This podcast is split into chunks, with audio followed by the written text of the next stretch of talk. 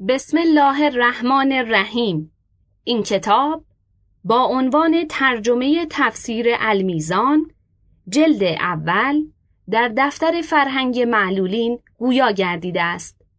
این دفتر یکی از مجموع مراکز زیر نظر نماینده تامل اختیار حضرت آیت الله عظما سیستانی دام زلو است و خط مشی آن تولید کتابهای بریل، گویا، الکترونیک، مرجع و راهنما برای همه معلولین جهان اسلام است.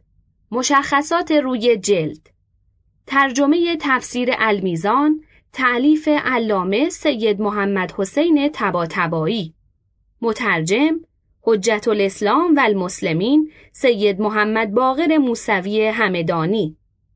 جلد اول دفتر انتشارات اسلامی وابسته به جامعه مدرسین حوزه علمیه قم شناسنامه کتاب.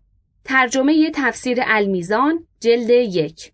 معلف علامه سید محمد حسین تباتبایی رحمت الله مترجم حجت الاسلام و المسلمین سید محمد باقر موسوی همدانی رحمت الله موضوع تفسیر قرآن. قطع وزیری. نوبت چاپ بیستم. چاپ و نشر دفتر انتشارات اسلامی. تعداد مجلدات 20 جلد.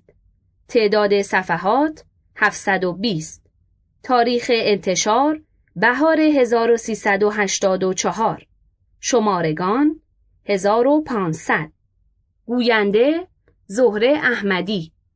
ناظر علمی عبازر نصر. ویراستار بهادر مظاهری تهرانی با بررسی منصور زیایی. ضبط شده در استدیوی دفتر فرهنگ معلولین به تاریخ خرداد 1391 ضبط شده در استودیوی دفتر فرهنگ معلولین به تاریخ خرداد ماه 1391